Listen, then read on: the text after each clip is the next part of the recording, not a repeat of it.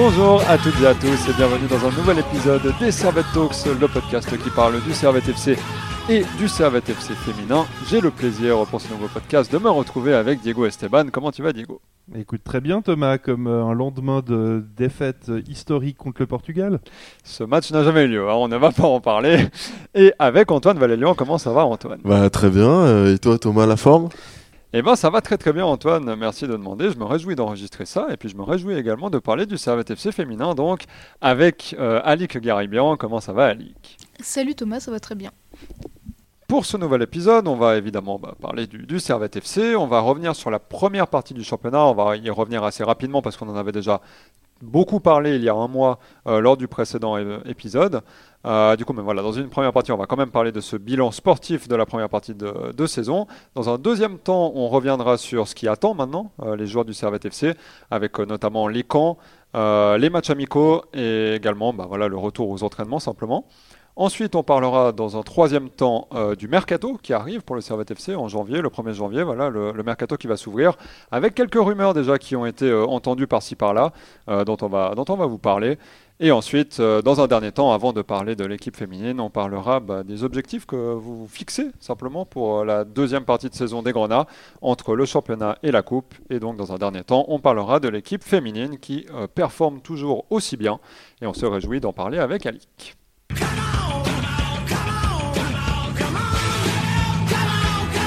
Depuis le dernier épisode, Servette a quand même joué encore quelques matchs avant la fin de cette première partie de saison. Il en a fait en l'occurrence 7, 6 de championnat et 1 de coupe.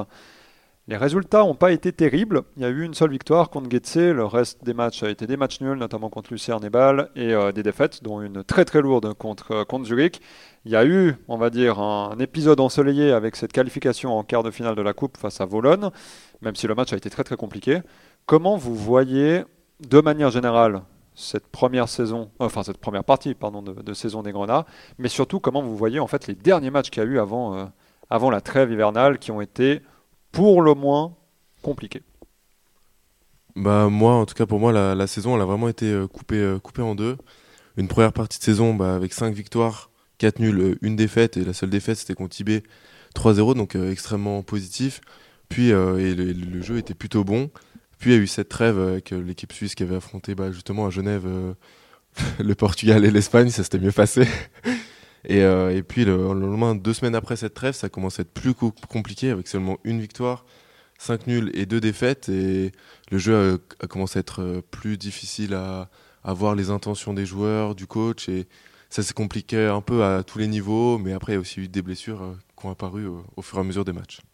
Euh, ouais, je pense qu'on peut clairement mettre l'accent sur l'élément de la, de la fatigue, euh, ce qui souligne une fois de plus à quel point c'était absurde de fixer une Coupe du Monde en hiver euh, qui pousse à comprimer le calendrier d'une telle manière. Moi, j'espère, enfin, j'espère globalement hein, dans le foot que les joueurs auront le temps de se remettre de cette compétition. Si l'Angleterre arrive en finale, on sait très bien que enfin, pardon, tous les joueurs qui jouent en ligue anglaise, euh, ils vont quand même avoir un sale quart d'heure à revenir à la compétition deux jours après la finale euh, pour euh, ceux qui arrivent en finale. En ce qui concerne la Super League et Servette en particulier, on en a épargné, bien heureusement, parce que l'infirmerie était déjà assez pleine comme ça, mais c'est juste pas possible de d'avoir des décisions d'organisation de compétitions sportives qui euh, négligent autant la, santé des joueurs. Euh, on, s'en sort finalement pas trop mal, mais rien. Enfin, si on consulte la liste des blessés sur les deux derniers matchs de, championnat de Servette, euh, on sent que tout le monde était un peu sur les rotules. Bah, si on regarde simplement le, le dernier match de Servette à Zurich, la liste des blessés est quand même sacrément impressionnante avec Antunes, Bedia, Berami, Cognac, Rivelli, Diallo, Séverin, Valls. Ça fait beaucoup de titulaires finalement qui, euh, étaient absents et au final la deuxième place du Servette FC est quand même très très bonne à prendre je pense après, euh, toutes les blessures qu'il y a eu, les moments de mou etc. Donc euh, voilà une, quand même une, une bonne place pour le Servette FC après cette première partie de saison. On va rappeler aussi cette sortie, euh, j'ai de la peine à m'en remettre, hein, mais Alain Geiger qui se félicitait d'avoir fait jouer des jeunes alors qu'il a fallu attendre qu'il y ait 1, 2, 3, 4, 5, 6, 7 euh, titulaires ou remplaçants euh, fixes euh, qui soit blessé pour que cette situation se produise. C'était un peu surréaliste d'entendre cette phrase, mais bon, maintenant on verra avec les joueurs qui ont pu récupérer euh, si, euh, s'il maintient ce, courage qu'il a eu. Euh, puis peut-être pour parler, pour parler de ça, moi je, suis attentif au fil Instagram du Servette FC pour savoir un petit peu quels joueurs ont l'air d'être revenus en action. On a vu hein, des, photos de, de Antunes, de Cogna, de Crivelli, de Séverin à l'entraînement. On, a vu une photo de Berami sur une, euh, machine pour euh, les, tests médicaux du retour, mais il en manque trois. Il manque euh, il manque Diallo et surtout il manque Bedia qui n'est plus apparu sur le fil Instagram du club depuis septembre. Euh, donc là, effectivement, il y a de quoi se poser quelques questions. Est-ce que l'idée c'est de nous informer au compte-goutte J'ai pas vu d'infos très précises sur l'état l'état de l'infirmerie Grenat, mais c'est vrai que cet effectif, il nous il nous manque et puis en particulier en ce qui concerne euh, en ce qui concerne l'attaque. euh, c'est vrai que le retour de Bedia, on, peut euh, espérer beaucoup de ce retour. Il y aura certainement un temps d'adaptation, mais c'est vrai que son absence, à mon avis, elle a quand même un petit peu manqué sur le début de la saison. Ouais, je pense qu'on va pouvoir revenir un petit peu là-dessus parce que ça va nous amener aussi à une autre partie de ce podcast qui est les rumeurs hein, sur le mercato parce que peut-être bah voilà, ça pourrait aussi laisser entrevoir peut-être un, un départ de Bedia si d'autres attaquants venaient à arriver, on verra ça un petit peu plus tard. Mais c'est vrai que il y a quand même deux trois points d'interrogation autour de ces joueurs et moi ça me pose quand même un point d'interrogation de manière générale sur je sais pas comment dire ça, la préparation physique peut-être simplement de Servette où j'ai l'impression que chaque saison Servette est particulièrement touché par les blessures et ce depuis des années et des années. Et je ne sais pas si c'est le cas dans chaque club ou si c'est particulièrement le cas à Servette et que nous, bah voilà, on s'en rend forcément plus compte bah, parce que bah, on suit particulièrement ce club-là. Je ne sais pas si vous avez un avis là-dessus, si vous avez cette même impression que moi, où à Servette, il y a vraiment souvent beaucoup de blessés. Euh, moi, je partage pas forcément euh, ton avis. Je trouve que cette année, ouais, c'est sûr que c'est euh, vraiment la- l'année pas de trop, mais depuis le retour en Super League, on va dire, je me fie plus là-dessus parce que c'est le, le plus haut niveau, c'est là où il y a les plus hautes exigences. C'est clair que les autres années, il y a toujours eu des blessés. Après, est-ce qu'il faut mettre en cause le, préparateur physique ou euh, tout le staff du club? Est-ce que les stages de pré-saison, ils sont trop forts ou pas assez forts Euh, c'est compliqué à évaluer. C'est les clubs qui ont les, le, le club qui ont les données euh, statistiques de chacun des joueurs, qui savent exactement les, problèmes. Et c'est vrai que cette année, peut, peut-être, elle a été trop, faible. la préparation qu'ils font chaque année, notamment à, à Crans-Montana en, en début de saison. De voir que la, fin de dire le dernier match contre Zurich, quand tu vois le banc des remplaçants, euh, il y a quasiment que des jeunes et tu finis avec euh, Alexandre Patricio Dias ou Touati. Personne s'attendait à voir, euh, voir ça en début de saison. Quoi. Surtout avec les renforcements qu'il y a eu en attaque, avec, comme on a dit, Bedia, euh, Crivelli ou même euh, ça, c'est fortement étonnant. Je pense qu'il faut aussi commencer à parler des sujets qui fâchent, hein, mais l'équipe l'équipe genevoise est vieillissante. Euh, on a un effectif, euh, alors je dis pas que, que leur tibia c'est des Grissini, hein, et puis d'ailleurs dans les, dans les blessés il y a aussi des jeunes, mais voilà, le- l'effectif vieillissant veut dire que peut-être physiquement euh, ça a plus de la peine à tenir, et on l'a quand même vu sur ce début de saison. Le plan de jeu Grenat était quand même très dynamique. Ça impliquait de. Euh, Enfin, on n'était pas loin d'une forme de contre-pressing, mais disons qu'il y avait des récupérations de balles très haut au milieu de terrain. Ça implique de se replacer très vite quand on passe de la phase offensive à, défensive. Je serais pas étonné que ça ait beaucoup couru dans les rangs genevois en ce début de saison, mais je crois pas que cette statistique, elle, existe quelque part, euh, malheureusement. Euh, ça nous donnerait une information assez intéressante sur le, le niveau d'implication qu'ont les joueurs durant, durant les matchs. Mais j'ai quand même l'impression que le plan de jeu d'Alain Geiger, c'est pas vraiment celui qui permet de, de se reposer le plus pendant les matchs. Bah justement, moi je trouve qu'en tout cas le, plan de jeu d'Alain Gaguer cette année, il a quand même plus changé par rapport euh, aux quatre dernières années où c'était quand même euh, plus un jeu, on va dire, de possession. euh, on attendait de trouver la faille euh, pour marquer, souvent sur une passe décisive de, Stevanovic. Euh, là cette année, et, euh, d'ailleurs même Sanderos l'a dit que c'était un peu plus identifié, que le Servette euh, commençait à jouer beaucoup plus bas, beaucoup plus défensif, et que du coup ça se projetait très vite. Parfois c'était compliqué, surtout pour les latéraux, d'aller euh, aussi haut et que le club, dire les, joueurs étaient parfois étaient pas pas à créer le surnom parce qu'il n'y avait pas assez de joueurs qui arrivaient à se projeter. Donc c'est sûr que c'est derrière ça demande beaucoup d'exigence de rester assez défensif et de vouloir tout de suite monter en attaque. Et c'est peut-être aussi, comme tu dis, ce qui a pêché en cette fin de, ces, de première partie de saison.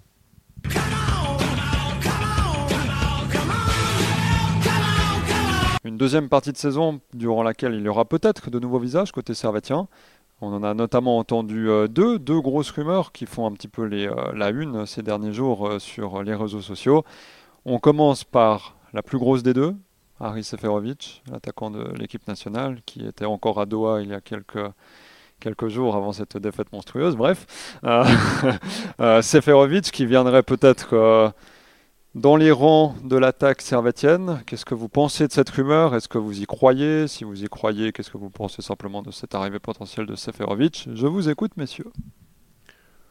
Hormis euh, l'aspect financier, on va dire que d'y croire, euh, parce que j'y crois pas spécialement à son arrivée, on va dire, mais l'arrivée d'un tel joueur, tout le monde euh, est content et le prendrait matin, midi et soir. Il est hyper important, il pèse sur les défenses. Et on sait qu'il a cette capacité à conclure et à mettre les, buts, les buts au fond. Quoi. Même si beaucoup critiquent sa finition, euh, je pense que dans le championnat de Super League, euh, il, en planterait énormément. Et euh, mais voilà. Après, peut-être Diego, je vais te laisser parler sur peut-être l'aspect salarial ou, ou même sportif, mais ça me paraît compliqué. Mon salarial, c'est toujours compliqué à Genève, mais, mais sportif, comme tu dis, on va pas cracher sur euh, l'arrivée de celui qui, euh, euh, qui a été meilleur buteur de la Ligue portugaise, si mon souvenir est bon, et qui, je crois, le, a marqué son dernier but en équipe nationale à la Praille. contre le Portugal. Contre le Portugal, justement. pendant, un petit moment, j'avais oublié. Et puis, euh, je te remercie, euh, je te remercie Thomas. Je, je suis pas du tout euh, à la peine en gestion de traumatisme. Mais non, je pense que et puis bon, sur le ton de la boutade, mais mais, mais Seferovic aurait, enfin avec ses problèmes de finition, aurait aucune peine à s'intégrer dans l'attaque genevoise qui, qui est plutôt connue dans ce dans ce domaine depuis un moment. Non, ce serait, enfin, s'ils arrivent ce coup, ce serait absolument génial. Et puis j'applaudis des deux mains. Est-ce que c'est réaliste? C'est quand même un petit peu dur de le dire pour nous parce que personne n'aurait pu prévoir l'arrivée de, Clichy. Euh, faut quand même, faut quand même le souligner. Donc, euh, la cellule recrutement du Servette FC a quand même euh, la capacité de, de, sortir des beaux coups de temps en temps. après, voilà, ils font pas des miracles non plus. Il y a qu'à voir l'évolution des rumeurs de transfert d'Imery où euh, on était à deux doigts de le voir euh, en Bundesliga euh, et puis après ils étaient là. Oui peut-être que Liège est intéressé et puis c'était ouais j'étais deux doigts on était à deux doigts qui nous qui nous annonce qu'il jouerait au Qatar pour se préparer un éventuel mondial. Non bref blague à part voilà on sait que on sait que c'est pas complètement impossible qu'ils arrivent à négocier quelque chose du côté de de Seferovic, mais il faut que ça rentre dans une certaine logique. Pour moi, si, euh, si Bedia est, toujours pas remis, ça a une logique d'investir assez lourd sur, euh, sur une attaque euh, plus expérimentée, plus, plus efficace. après, je sais pas quel âge a, a Seferovic. 29 ans.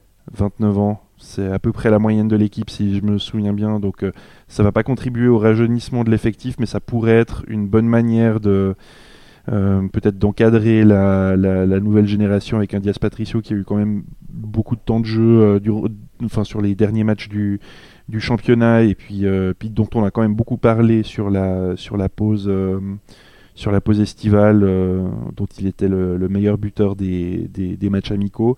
je pense que dans cette logique-là, c'est très intéressant d'aller repêcher des, joueurs expérimentés qui sont peut-être en train de, ouais, enfin être sur le déclin, c'est un grand mot, mais disons que par rapport à meilleur buteur de la Ligue portugaise chez, chez Benfica, c'est vrai qu'on ne le voit pas forcément revenir à ce niveau-là.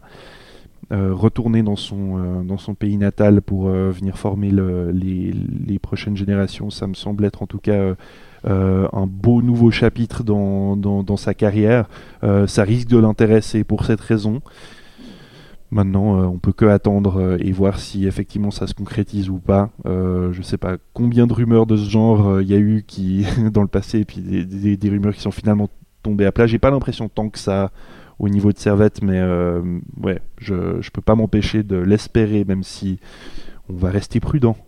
Ouais, c'est peut-être le, le côté euh, positif, rassurant, c'est que de se dire, voilà, comme tu dis, à chaque fois qu'il y a eu des, rumeurs de transfert ces dernières saisons euh, sur les réseaux sociaux, ça s'est souvent avéré vrai. Parce que Servette étant un petit club, bah, il y a rarement des rumeurs, et quand il y a des rumeurs, bah, c'est qu'en fait la signature a quasiment déjà été faite. Là, moi, le truc qui me paraît quand même compliqué avec Seferovic, c'est que ça reste un attaquant de 29 ans qui jouait à Galatasaray, qui jouait avant à Benfica. Je vois pas pour quelle raison il viendrait à Servette pour se relancer, alors qu'il y a d'autres clubs intermédiaires entre Benfica et Servette dans lesquels il pourrait se relancer. Et il y a notamment genre Feyenoord, je crois, qui est arrivé quand même sur le dossier, etc. Donc à quel moment Servette peut faire le poids face à un Feyenoord? J'y crois moyen. Et en plus, si tout d'un coup il se dit bon allez, je vais aller relancer ma carrière en Suisse, pourquoi Servette? Pourquoi il viendrait à Servette alors qu'il n'a pas du tout été formé ni à Servette ni en Suisse romande, même de manière générale? Il est suisse allemand, il est de Lucerne, je crois. Et je sais pas où il a été formé. Je, je crois qu'il a été formé à Lucerne, mais il est parti assez vite. Hmm ouais, ouais, attaquant de Zurzi, mais après, euh, voilà, Zurzé, euh, on sait pas trop où c'est. mais, euh, mais ouais, du coup, moi je vois aucune raison euh, pour laquelle il viendrait se relancer à Servette.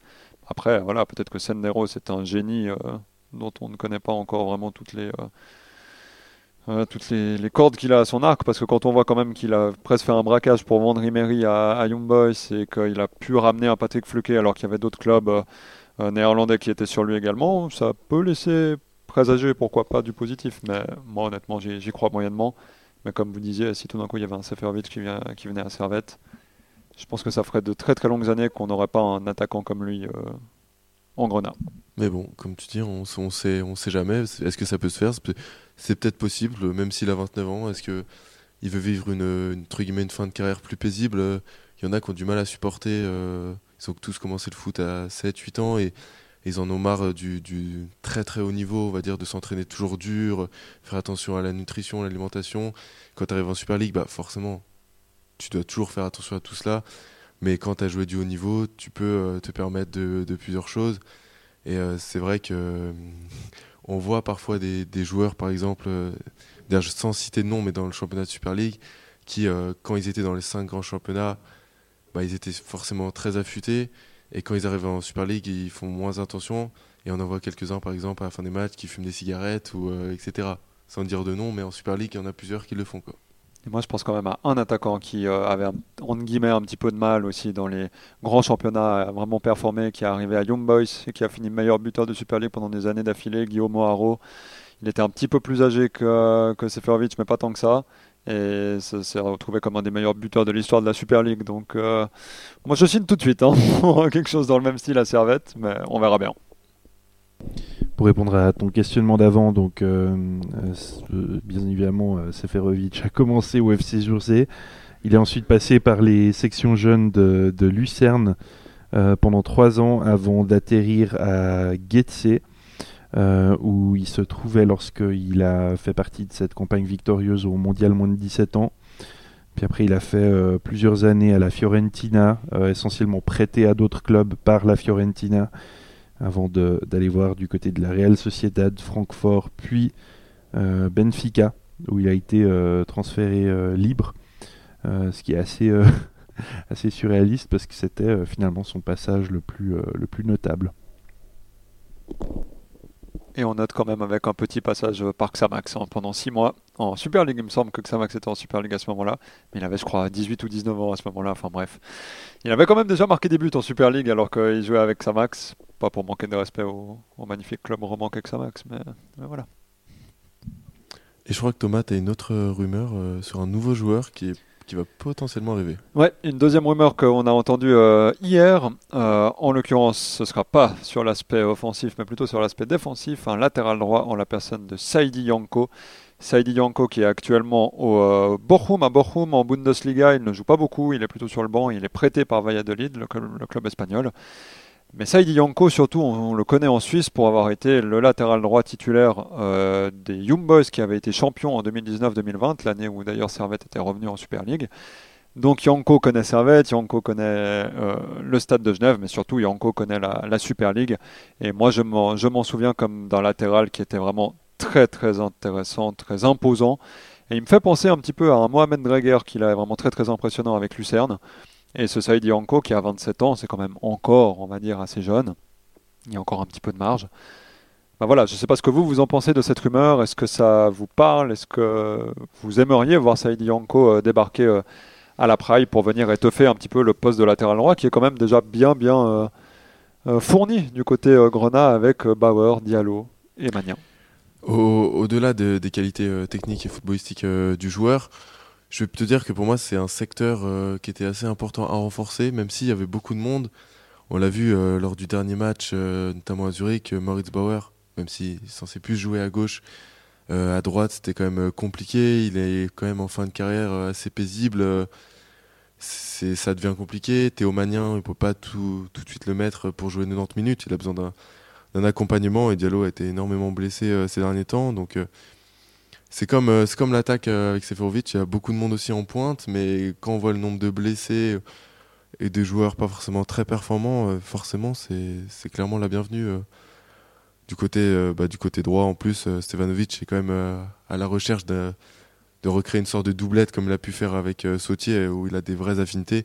Là, quasiment un match sur deux, ça change, donc c'est un peu compliqué.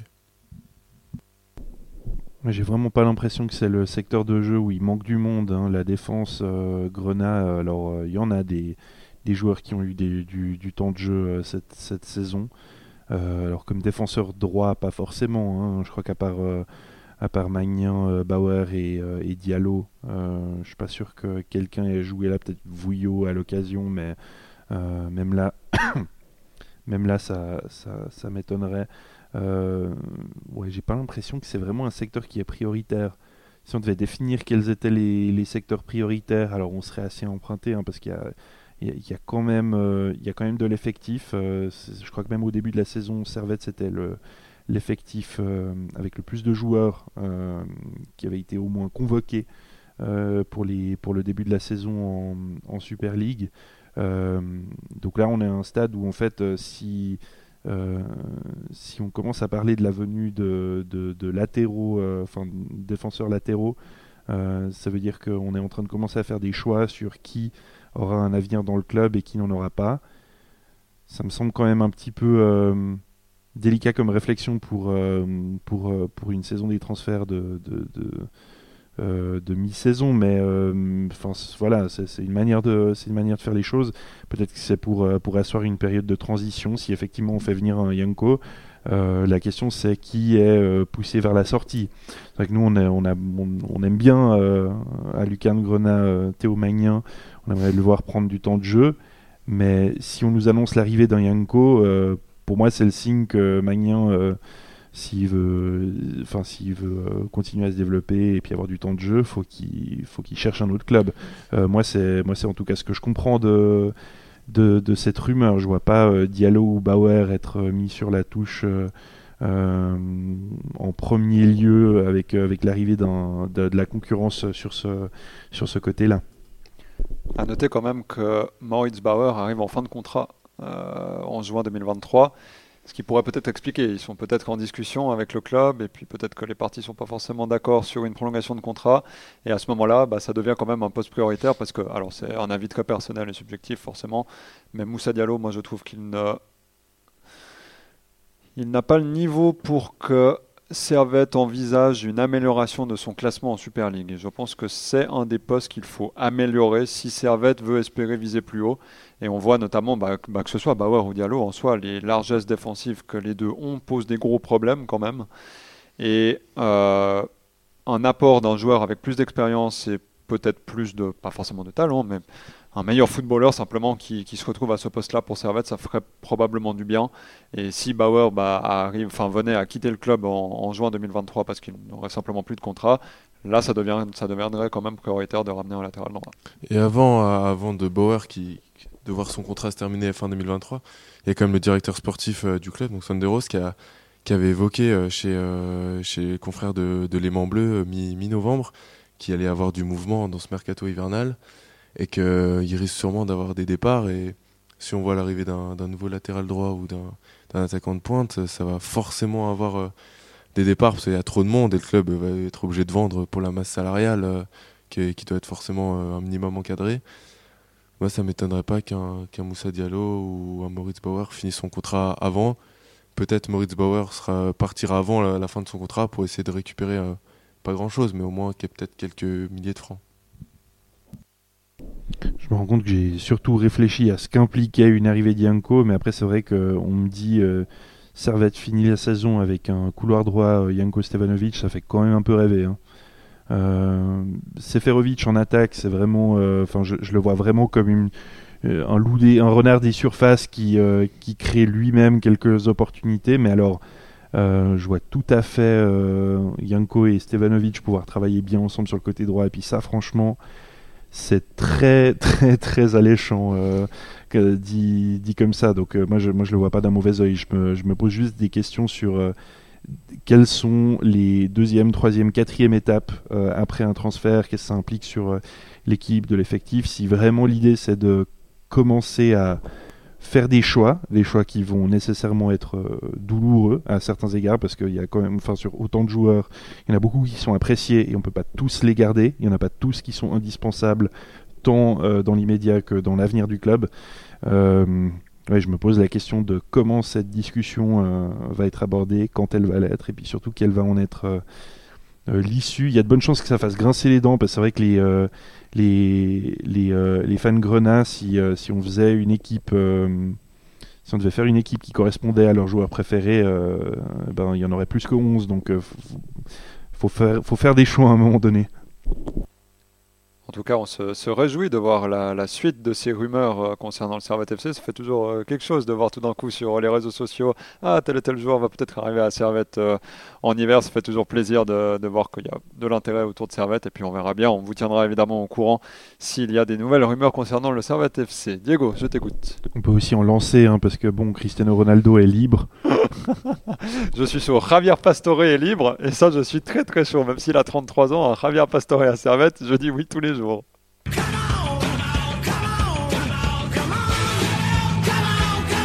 On passe maintenant à la dernière partie euh, de, ce, podcast concernant le Servette FC avant de parler du Servette FC féminin. Euh, et je vais simplement vous demander, messieurs, ce que vous voyez et ce que vous espérez pour cette deuxième partie de championnat entre le championnat et la coupe. Euh, qu'est-ce que vous voyez pour le Servette FC Qu'est-ce que vous voulez? Et bah déjà, voilà, au niveau du championnat et au niveau de la coupe, avec un quart de finale contre Rotkreutz, si les Grenats ne font pas n'importe quoi, ils devraient passer en demi-finale. Bref, dites-moi un petit peu ce que vous espérez pour cette deuxième partie de saison avec le championnat et la coupe. Bah, moi j'espère en tout cas une deuxième partie de saison dans la continuité de la première, en tout cas de la première partie avant la trêve. C'est le les, hommes d'Alain Gaillère ont toujours fonctionné par, euh, par petits morceaux. Une partie ça va, une partie ça va moins bien. Donc là, on a commencé par ça va, puis moins bien. Donc on espère après cette Coupe du Monde que les joueurs auront plus euh, de, punch et auront récupéré euh, de, leur, de leurs vacances et de cette première partie de saison. Cela, le club a tourné en moyenne à 1,56 points par match, donc ce qui est plutôt positif, bah, surtout en finissant à cette deuxième place. Après, cette deuxième place, elle risque d'être quand même euh, compliquée à garder. Je pense que tout le monde y croit forcément. Parce que si tu finis à. Le, le SFC prend 1,5 points par match. Donc, euh, c'est que tout le monde, personne arrive à se différencier à fond dans le championnat, à part, à part IB qui, pour l'instant, fait, euh, fait à nouveau à peu près largement la différence et va être assez champion assez tranquillement, comme quasiment chaque année, sauf l'année dernière. Mais euh, je m'attends avec les potentielles arrivées qui, peuvent être assez intéressantes, en tout cas, si elles arrivent, je pense que euh, le club doit viser le podium. En ce qui me concerne, pour moi, il y a deux euh, objectifs que le club serait bien avisé de, poursuivre pour la fin de cette saison. D'une part, c'est de prioriser la coupe, parce que là, il est, enfin voilà, on va pas, va pas venir tambour battant après le match à, à mais c'est vrai que la demi-finale est à portée de main. Euh, la demi-finale qui a été atteinte ben, contre, Saint-Gall euh, lors de la c'était quoi c'était la saison 19-20 ou la suivante 20-21 euh, franchement si Servette s'installe comme un spécialiste de la coupe c'est ben, finalement le, titre qui peut être obtenu après le moins de matchs. donc il faut, clairement, faut clairement essayer de, tester des choses par ce biais-là. non, je pense qu'effectivement, sportivement, c'est le titre qui devrait être le, plus accessible. 10 points de retard sur eBay, à mon avis, c'est compliqué à compenser. Euh, c'est plutôt ne pas se faire dépasser par euh, bah, notamment Saint-Gall qui est un point derrière, euh, qui va devoir être la, priorité au niveau de la Super League. Donc je pense que là, la deuxième place, c'est un peu le plafond de, ce qu'on peut faire durant le championnat. Puis je rappelle, c'est extrêmement difficile de se faire reléguer cette saison vu qu'il y a un seul club qui joue en plus des barrages. donc à mon avis, il faut pas trop prioriser la Super League. C'est pas grave si Servette n'est pas européen, mais en revanche pour la Super League, Servette doit mettre le paquet pour offrir du spectacle lors des matchs à domicile. Servette, est, euh, enfin la Praille est un des derniers stades euh, où l'équipe locale est, invaincue. C'est la Praille et le Wankdorf. C'est les deux, stades où, euh, où les équipes locales n'ont pas encore connu la défaite. J'aimerais bien que ça reste le cas jusqu'à la fin de la saison, mais on est dans une phase un peu de transition où je pense que Servette maintenant n'a plus vraiment de titres de nouveaux venus euh, en Super League après sa, sa remontée. Il a vraiment eu le temps de s'installer. Il est dans la première moitié du classement euh, très régulièrement si on accepte la, dernière. Euh, et on est surtout dans la première saison complète sans restrictions sanitaires. il y a une opportunité de reconstruire l'affluence du public, de s'imposer comme vrai leader du, du foutrement. et puis moi, je, je, je, je, serai à la place du club, je miserai énormément sur le match contre Sion le 29 euh, janvier à la Praille. Euh, c'est le derby. Euh, il y a une nouvelle action de, billets à tarif réduit pour, pour les abonnés, puis je ne sais pas s'il y aura d'autres actions de promotion à ce niveau-là. si on vise pas maintenant pour ce genre de match, alors ce ne sera pas atteignable toujours, notamment contre Winterthur, hein, mais si on si on n'essaye pas au moins de viser de dépasser les 10 000 spectateurs à chaque match, à mon avis, là, les ambitions, elles sont pas assez, euh, elles sont pas assez élevées. Donc moi, je dirais pour la Super League, les ambitions, elles doivent être moins sportives que dans la reconstruction un peu du, statut de grand club, euh, au moins régional, si ce n'est national. par le biais un peu de, cette, ambiance, du fait que vraiment la Praille doit devenir une forteresse. Je pense que là, c'est vraiment une ligne que, le club doit pouvoir tenir.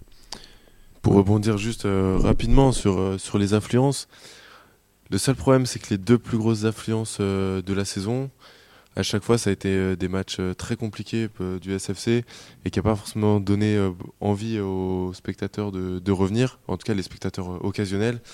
Et c'est le problème souvent cette saison, c'est que vraiment dès qu'il y a du monde, je ne sais pas si les joueurs se crispent. Bon, à chaque fois c'est contre les, plus gros adversaires du pays, de mémoire c'était IB Bâle je crois. Et il faudrait que, le jour où il y ait vraiment du monde, les, les mecs ils se donnent à fond, à, à 300%, pour que les mecs, les, les spectateurs se disent Ah bah, faut que je revienne euh, la prochaine fois, que ce soit contre Winterthur ou Lugano. Quoi. Pour contrebalancer un tout petit peu avec ça, il y a quand même eu un match cette saison où il y avait plus de 10 000 spectateurs, c'était contre Zurich. Et Servette a gagné 3 à 2 à la 95e. Où là, c'était la folie et pourtant les gens reviennent quand même pas. du coup, je me dis que le problème il est plus profond que ça et que, comme toi tu dis Diego, je pense qu'il faut vraiment essayer de reconstruire depuis tout en bas et puis petit à petit recommencer à monter. Et si on regarde les chiffres, quand même c'est ce qui est en train d'arriver parce que voilà la, moyenne est de mieux en mieux chaque année euh, en Super League pour Servette. Bon, ça a été un petit peu biaisé aussi par le Covid, mais là cette saison c'est là où il y a la meilleure moyenne, la meilleure affluence, alors qu'il n'y a même pas Lausanne dans le championnat, alors que la saison dernière il y a eu deux fois 10 000 contre Lausanne. Donc je pense que c'est quand même encourageant et je pense que Servette va dans la bonne direction à ce niveau-là. Et puis on espère déjà bah, peut-être à peu près une quinzaine de milliers contre Sion. Puis en fin de saison, euh, si Servette joue toujours quelque chose, bah, pourquoi pas une fois un stade plein. On espère en tout cas pour, euh, pour le Servette FC, et puis on espère que vous serez là pour, euh, pour suivre ça. Je, je, me permets de poser une question, parce que c'est vrai que au moment où la Praille a été ouverte, on nous a annoncé un stade avec une capacité de 30 000 spectateurs. C'est toujours le chiffre euh, maximum de capacité dans le stade? Non, ça a été diminué à 28 000 et quelques, 28 900 parce qu'il y a eu des sièges qui ont été enlevés euh, pour permettre à des camions de rentrer dans le stade. Il me semble que c'est ça. D'accord. Mais du coup, je crois qu'aujourd'hui, c'est considéré officiellement à 28 900 et quelques. Mais je crois que tout le monde n'est pas d'accord avec ça parce que sur le site de la Ligue, c'est toujours 30 000. Sur le site de Servette, c'est toujours 30 000. Sur euh, euh, Wikipédia, je crois que c'est 28 900. Donc ils Bref. font pas euh, comme au Qatar en annonçant 34 000 spectateurs. Normalement pas. De toute façon, il y a peu de chances qu'il y ait ça un jour. Mais bref, en tout cas, voilà pour euh, cette dernière partie concernant cette euh, deuxième partie de saison. Merci, monsieur, messieurs, pour euh, votre participation. Et maintenant, dans une dernière partie de ce podcast, on va parler du grand Servette FC chinois féminin qui, qui réalise une première partie de saison absolument magnifique.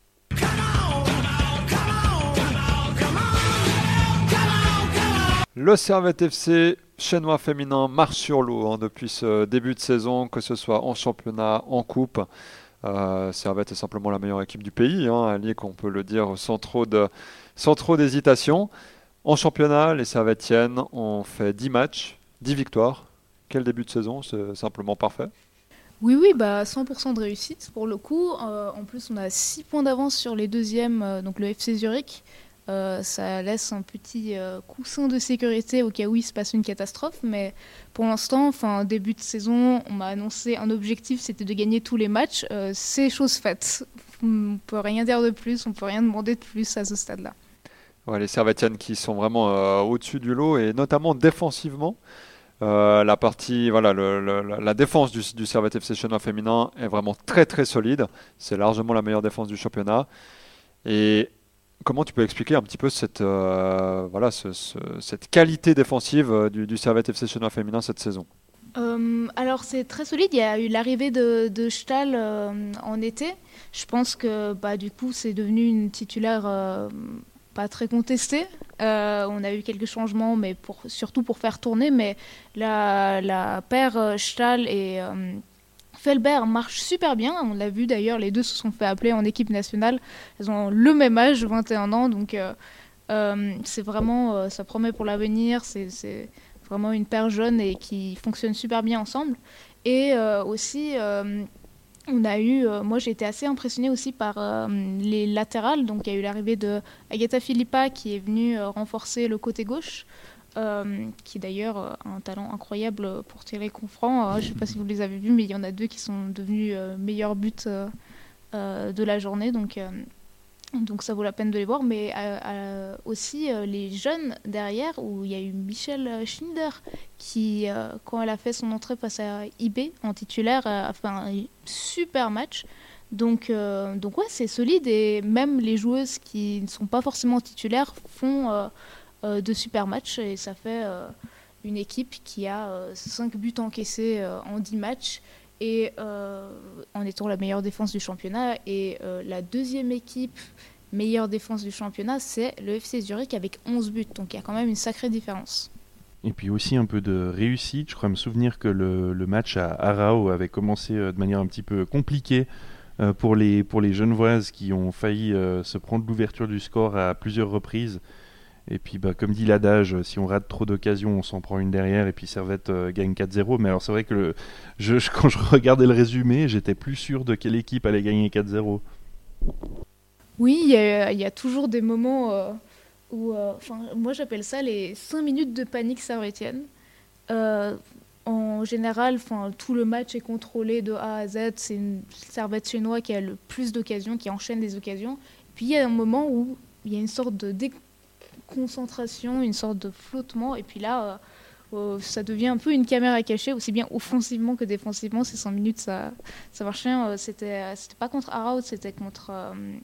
si, c'était contre Arao où offensivement, il y avait des, occasions qui s'enchaînaient et puis il y avait personne qui arrivait à mettre le but. Alors que, franchement, j'ai vu des gens juste perdre d'équilibre juste à côté du ballon. Enfin, c'était vraiment une caméra cachée à un moment donné. C'est très drôle, mais finalement, euh, sur euh, la domination servétienne euh, sur toute la saison, il n'y a pas grand-chose à dire. Ouais, et puis de manière générale, cette, cette attaque servatienne fonctionne quand même très très bien. Elle n'est entre guillemets que la troisième meilleure attaque du championnat, mais juste derrière Zurich et Getse. Mais surtout, sur 30 buts marqués dans ce début de saison, il y a 14 buteuses différentes, ce qui est absolument monstrueux comme chiffre. Et c'est là qu'on voit que le danger peut venir vraiment de n'importe où dans cette équipe servatienne. Oui, en effet, dans ces 14 joueuses, il y a pas mal de défenseurs aussi. euh, donc, euh, donc euh, oui, le danger peut venir de n'importe où. Mais surtout de Padilla, hein, on va pas se mentir. J'en ai déjà parlé la dernière fois, mais vraiment, elle a fait une saison incroyable. 7 buts marqués en 10 matchs. en coupe, on va en reparler plus tard, mais elle performe également. Elle, marche aussi un peu sur l'eau, Padilla. J'ai un peu peur qu'elle parte cet hiver. J'espère pas, je croise tous les doigts possibles. Mais, mais oui, Padilla, c'est un peu la révélation cette saison. on, la sentait déjà venir les saisons précédentes, mais là, c'est vraiment l'explosion. Et puis, elle fait plaisir, à voir. Et puis on peut aussi noter euh, Maëva Clémaron, qui a euh, aussi marqué 5 buts en, 10 matchs en championnat et qui est la deuxième meilleure buteuse sarvétienne. Tu parles de, de, Padilla, Padilla qui a inscrit un quadruplé en, coupe. Tu, tu parlais de la coupe, on va en parler maintenant. Deux matchs, deux victoires en 16e de finale et en 8e de finale. Les Servétiennes se retrouvent déjà en quart, mais surtout en deux matchs, a quand même 21 buts marqués par 9 joueuses différentes, seulement un encaissé. Donc là, pour le moment, le parcours en coupe, c'est vraiment un long fleuve, un long fleuve tranquille. Et on espère que les Servatiennes vont continuer euh, sur cette voie, évidemment. Oui, oui. Euh, bah, du coup, euh, tu l'as dit, il y a 21 buts marqués. Donc en 16e de finale face à Kusnart 12-0. Donc Kusnart, c'est une équipe de LNB, mais quand même, c'est quand même un sacré score. Et puis face au FC Ville, 9 à 1. Et euh, surtout, on notera que euh, Eric Sévrac faisait beaucoup tourner euh, pour ses matchs de coupe. Donc, on voyait souvent un hausse de départ avec des joueuses qu'on avait moins l'habitude de voir. Et ça a aussi permis de mettre en lumière d'autres joueuses qu'on n'avait pas trop l'habitude de voir en championnat. Je pense notamment à Bertie qui a mis un quadruplé face à Kusnart. Bertie qui n'est pas titulaire en temps général en championnat et euh, bah, Padilla qui met un quadruplé également euh, face au FC Ville. Et euh, la coupe a aussi permis à Coronon de se démarquer parce que bon, elle a, marqué que trois buts en étant attaquante de pointe en championnat, mais elle fait double triplé en coupe. donc déjà avec les trois, bah, ça fait 14 buts sur les 21. Et, et voilà, on peut aussi noter Serrano qui a eu du temps de jeu et qui a pu marquer des buts, euh, alors que maintenant qu'avec l'arrivée de Moron et Clémaron, elle a beaucoup moins de temps de jeu. Euh, donc euh, c'est assez sympa pour faire tourner et voir des joueuses dont on a moins l'habitude de voir. Pour ça, ce, parcours en coupe, il m'intrigue parce que c'est quand même, enfin c'est les matchs, c'est des matchs à élimination directe. c'est un peu la, seule vraie préparation pour les, les playoffs de, de, fin de championnat qui ont été perdus euh, contre Zurich la saison passée. Ne me rappelle pas. L'objectif de gagner tous les matchs cette saison, à ton avis, euh, il, s'applique également euh, aux, playoffs, tu, tu, y crois? Alors, moi, sur le sujet playoff, je suis, je suis assez, honnêtement, je suis assez énervée parce que euh, j'ai l'impression que les féminines ont été un peu victimes de ça. On a créé un, système de tournoi qu'on a testé sur les féminines et comme il n'y avait pas trop de spectateurs, il n'y a pas eu grand bruit. Et puis après, on a essayé d'appliquer ça euh, à la Super League masculine. Et puis là, du coup, ça a fait énormément de bruit et ça a été annulé. Mais les féminines, elles ont toujours ce type euh, de format. Euh, l'année dernière, il y avait moins de différence dans le classement entre les premières et les deuxièmes, même si Servette était de nouveau première, je le rappelle, pour ceux qui l'avaient oublié. Euh, mais cette année, il y a six points de différence. C'est un peu comme si IB dominait toute la saison euh, chez les masculins.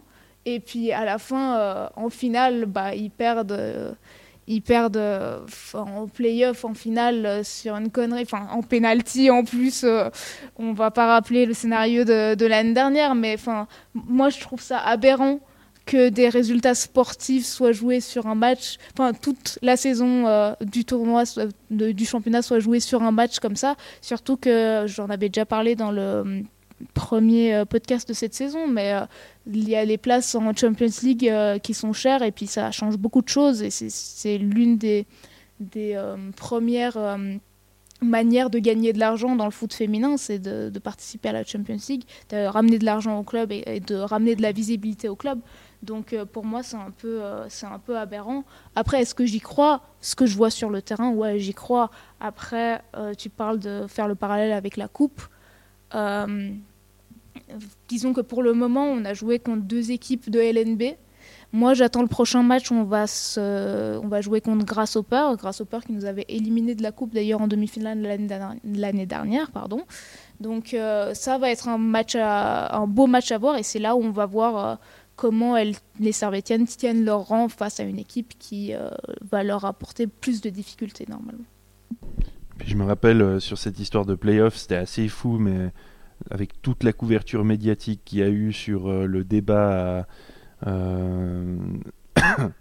le débat entre les équipes masculines pour, pour savoir s'ils allaient supprimer ou non ce, projet de playoff, pas une seule référence au, championnat féminin, pas une seule comparaison avec euh, l'exemple qu'on avait pourtant euh, juste sous les yeux. Et puis, euh, ben, j'espère que les leçons pourront quand même être appliquées d'un championnat à l'autre à terme. Ouais, ça donne un petit peu cette impression que le championnat féminin sert un peu de cobaye et puis au final même si on voit que ça fonctionne pas bon on s'en fiche parce que c'est le football féminin et je trouve ça quand même pas très correct de la part de, la Swiss Football League, mais on, espéra que sur, on espère que sur les prochaines années, évidemment, ils feront le nécessaire pour que le championnat, euh, du, championnat féminin soit attractif et soit régulier. Et bah, tout comme ils essayent de le faire pour euh, le championnat masculin, même s'ils y arrivent euh, à moitié. Bref, vous l'aurez compris, le début de saison servetien du côté de l'équipe féminine est absolument parfait. 12 matchs, 12 victoires, que ce soit en championnat ou en coupe. Maintenant, Alik, qu'est-ce qu'on attend euh, pour la suite, que ce soit au niveau bah, du mercato, au niveau des blessés? Qu'est-ce que, tu peux nous dire un petit peu bah, de l'actualité servatienne en dehors du terrain? Alors, euh, niveau mercato, il n'y a pas trop de nouvelles. Euh, j'en ai parlé tout à l'heure. j'ai un peu peur que Padilla parte parce qu'elle fait une saison exceptionnelle et du coup, ça va forcément créer de l'attractivité. Euh, mais sinon, euh, on a quand même quelques blessures et une triste nouvelle. D'abord, côté blessure, bah, Malena Ortiz qui s'est fait le ligament croisé. Après, heureusement, on a tellement fait un bon mercato en été qu'on a vraiment assez de. Euh, d'abord, Ortiz n'était pas titulaire, et ensuite, on a assez de, joueuses qui peuvent assurer la doublure et qui sont sans forcément avoir une diminution dans la qualité. Euh, donc ça, c'est une très bonne chose. Euh, ensuite, bah, la triste nouvelle, c'est quand même cette annonce euh, qui, moi, m'a beaucoup touchée, cette annonce de la retraite de Martha Perrault qui souffre d'endométriose. Elle avait déjà fait une pause la saison dernière pendant quelques mois pour faire des traitements et puis ça n'a pas trop marché. Moi je me souviens de son retour la saison dernière en play-off face à Ara où, elle met un doublé dans les dernières minutes, euh, elle entre euh, en cours de jeu, elle met un doublé. Euh, et enfin, chaque fois, en plus, que, dont j'ai eu la chance de l'avoir joué cette saison-là sur le terrain, à chaque fois, elle a le sourire. On voit que, elle s'est battue juste pour pouvoir jouer au foot. Et puis, rien que ça, c'est un truc très communicant. Donc, c'est vraiment une triste, une triste nouvelle d'entendre qu'à 24 ans, elle doit mettre un terme à sa carrière alors qu'elle avait tout l'avenir devant elle. On lui souhaite bien sûr euh, tout le meilleur pour la suite.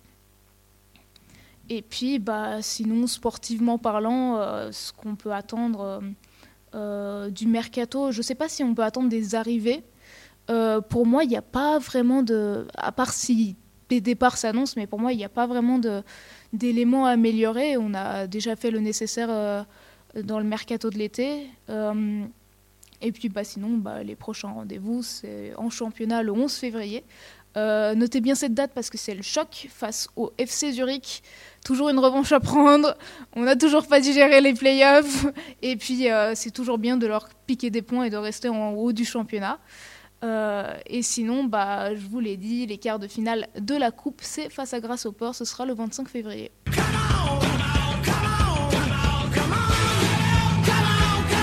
Voilà, vous savez tout sur euh, ce Servette FC chinois féminin. Merci beaucoup, euh, Alik, euh, d'avoir participé à, ce podcast et de nous avoir un petit peu éclairé sur l'actualité de ce SFC CF. Merci à toi aussi, Diego, d'avoir d'être intervenu.